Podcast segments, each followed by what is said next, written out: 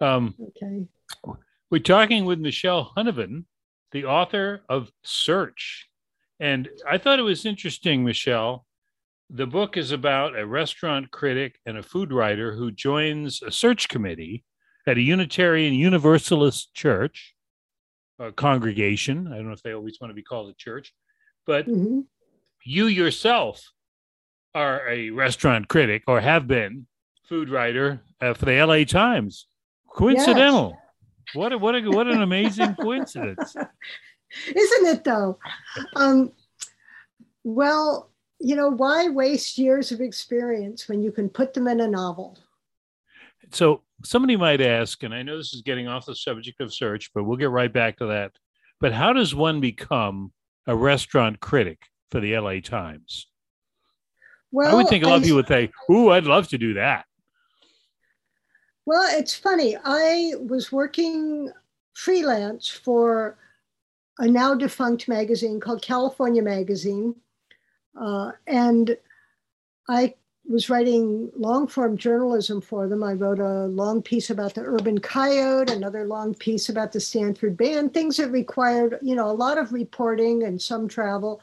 And I kept looking over at the at the food critic, at the restaurant critic, because he just go out to eat and then you know write about it. And also i'd worked in restaurants since college you know to support myself. And i was a big cook and i was very interested in food. So i just kept bugging my editor and bugging my editor to let me uh, try my hand at restaurant reviewing. Eventually the california restaurant critic got a job with the la times. Ruth Reichl was there at the time and she was expanding the restaurant coverage and she had it she uh, hired him. So that left an opening and i badgered my um, my editor into letting me try. And i wrote four or five restaurant reviews and then i was offered a job at the la times as well to review in the san fernando valley. So that's how i became uh, a restaurant critic for the la times. Now, in your book, we're talking with Michelle Huneven about her new book, Search, and and you if you you might know that name because she's had other books, Round Rock, Jamesland, uh, Blame, and Off Course.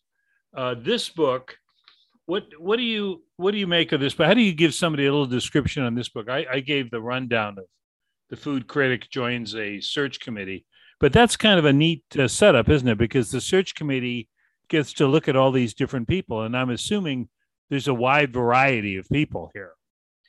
Yes, there's a wide variety of people on the search committee, and then they there's a wide variety of people who are interested in the job of being uh, the new senior minister of their church.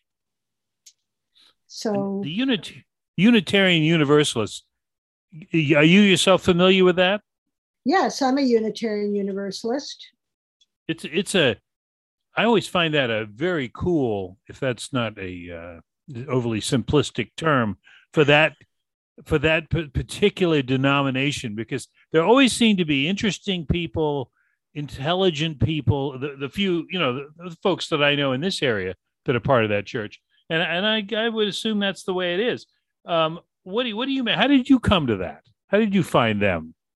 Well, my parents found them. My mom was born Jewish, uh, non-practicing, my father was uh, Protestant of some ilk. They didn't go to that many churches, but they sort of bounced between the Methodists and the Lutherans.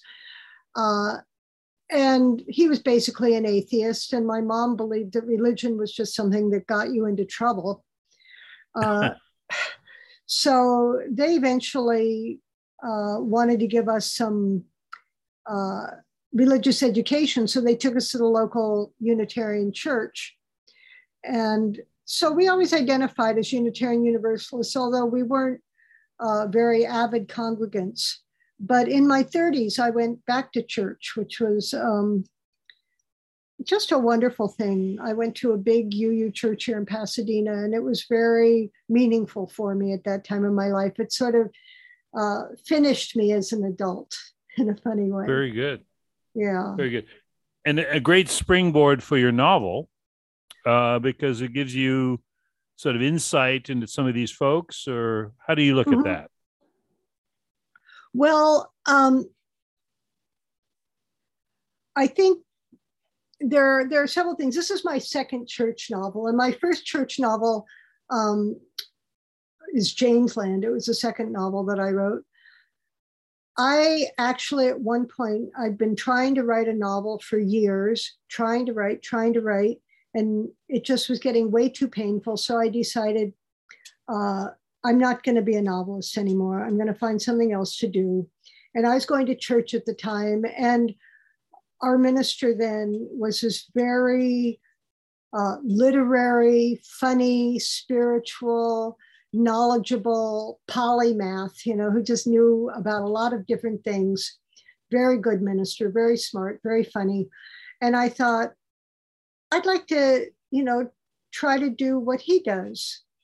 Uh, mm-hmm. I I found him so uh, interesting and and his gifts so wide ranging and ministry seemed to be a good way to express a lot of different interests. And i loved the sermon form so i actually went to seminary for a couple of years. So i got very deep into uh, religious studies and, and unitarian universalism but while i was in seminary i figured out how to write my first novel i figured out what i'd been doing wrong so after two years in seminary i just i finished the school year and i just started writing and writing and writing. And I actually never finished seminary, but I did finish my first novel and then my second one.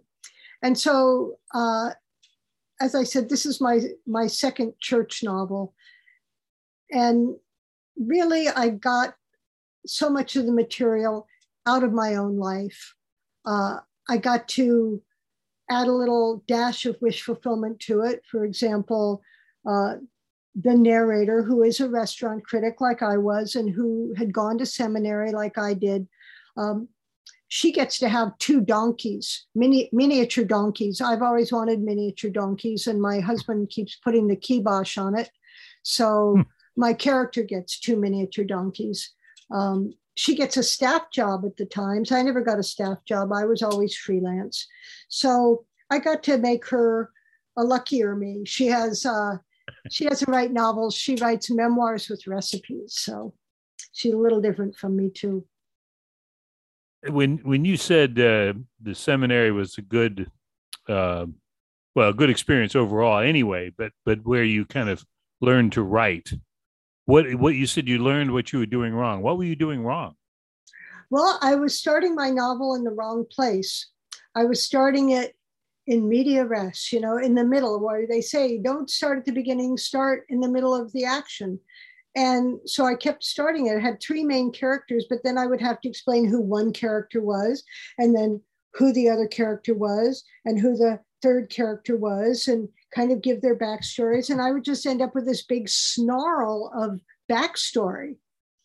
And right so I was sitting in backgrounds of contemporary theology, and all of a sudden it occurred to me, why don't you start at the beginning when they start meeting each other and walk us right. into the novel? And the the thing that's so funny now, if you open that book, Round Rock, to the exact middle, the exact page, that's the page that I was always starting on. Oh, that's which which which novel was that? Jamesland? This is this is Round Rock. This is Round Rock, my Round, very first novel. Round Rock. Yeah. Okay. Rock. Very yeah. first novel. Yeah. Yeah. Well, we'll, we'll have people running to the libraries or bookstores to do just that now. But yeah. Now the new one, Michelle Huneven is the author of Search. Um, this this uh, have you been on a search committee? Is this is this also borrowed from uh, your your own experience? Well, I was on a little search committee for an assistant minister, which is just a one to three year appointment. So it's not a big, serious year long search. It's more like a, hmm. a semi serious month long search. Uh, but it was enough to kind of whet my appetite because uh, I was really interested in how people applied for the job, which was through this thing called a ministerial record. They had to um, it's, it's like an enhanced resume, but they had to write these things about themselves, like uh, what's a mistake you've made in ministry and what did you do to make it right? Or uh, what's your call story? How did you become a minister? And so these people would write these little narratives. And, you know, being a novelist, uh, when I would get around a narrative, I, I, would start to quiver, you know, oh, here's an idea, maybe. So, uh, and then when it came time to select somebody, we all agreed on one person.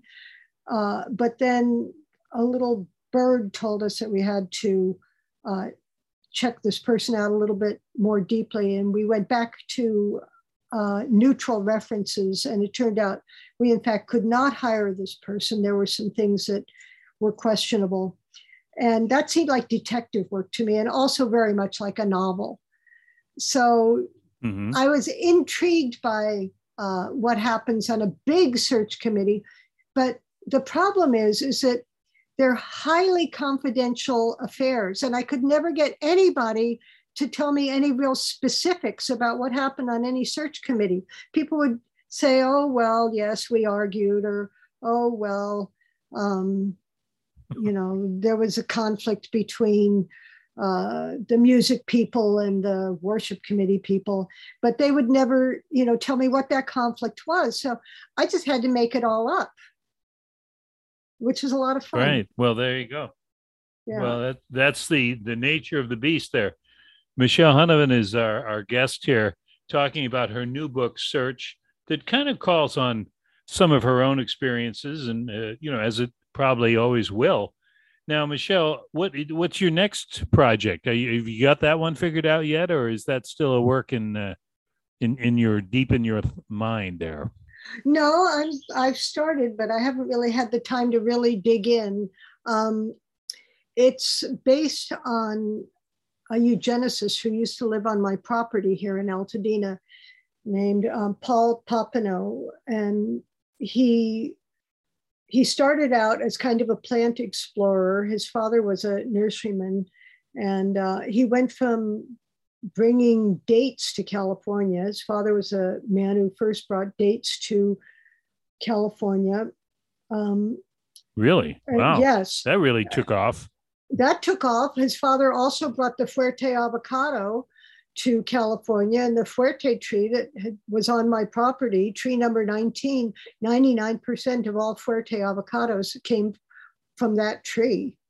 Um, really? He was, wow. yeah, that was the father. That was Frederick Popenoe. But the son, Paul, uh, went to Stanford and got to know uh, the uh, the president there, uh, David Starr Jordan, and this was when all these progressives were very interested in eugenics and perfecting the human race. And Paul Popenoe wrote a textbook that was used in colleges called the Textbook of Eugenics and it was read by the Nazis. But eugenics, of course, Uh-oh. fell out of yeah. They eugenics fell out of favor when the Nazis um, actually put it into practice, and uh, they started so then, working on it. Yeah, they yeah. started working on it, and so Paul Popenoe kind of changed gears, and he is the man who invented marriage counseling. He opened the first marriage counting, uh, the marriage counseling uh, clinic in Hollywood and he is also the co-author really? of the longest longest running magazine column can this marriage be saved wow do you remember i would that think column? that would be i you know it's it's vaguely familiar i don't know that i i've ever read it but mm-hmm. um that's it sounds fascinating how long is it i mean how long lasting uh, you say the longest running oh yeah the longest running i think it ran for like 40 years or something. It might wow. still be running if Ladies wow. Home Journal, it was in Ladies Home Journal. And of course, probably 99, if not 100% of them could be saved. Really? Okay. Yeah, well, that's so. good. That's that's that's a nice note. Um, what, one last thing, and we're talking with Michelle Huneven about uh, her new novel, Search. Uh, did this one come easily? because you mentioned you know you you wrestled with your first one and you found the formula how about now that you're you're experienced novelist now this one was the hardest of all really it was the it was the hardest of all yeah um probably because it really is, even though I kind of used myself and used details of my life in it, I had eight search Right. committee members, um, seven of whom I didn't know. I didn't base them on anybody. And then I had, I don't know, 12 applicants that I had to kind of fully flesh out. Uh, so there were a Mhm. lot of characters. And I have to say, there was some work involved in making a book about a committee fun and fast paced and um, interesting. Yeah. That doesn't get bogged down with, as you said, backstory, I think at one time. Yeah. Yeah, Right. yeah.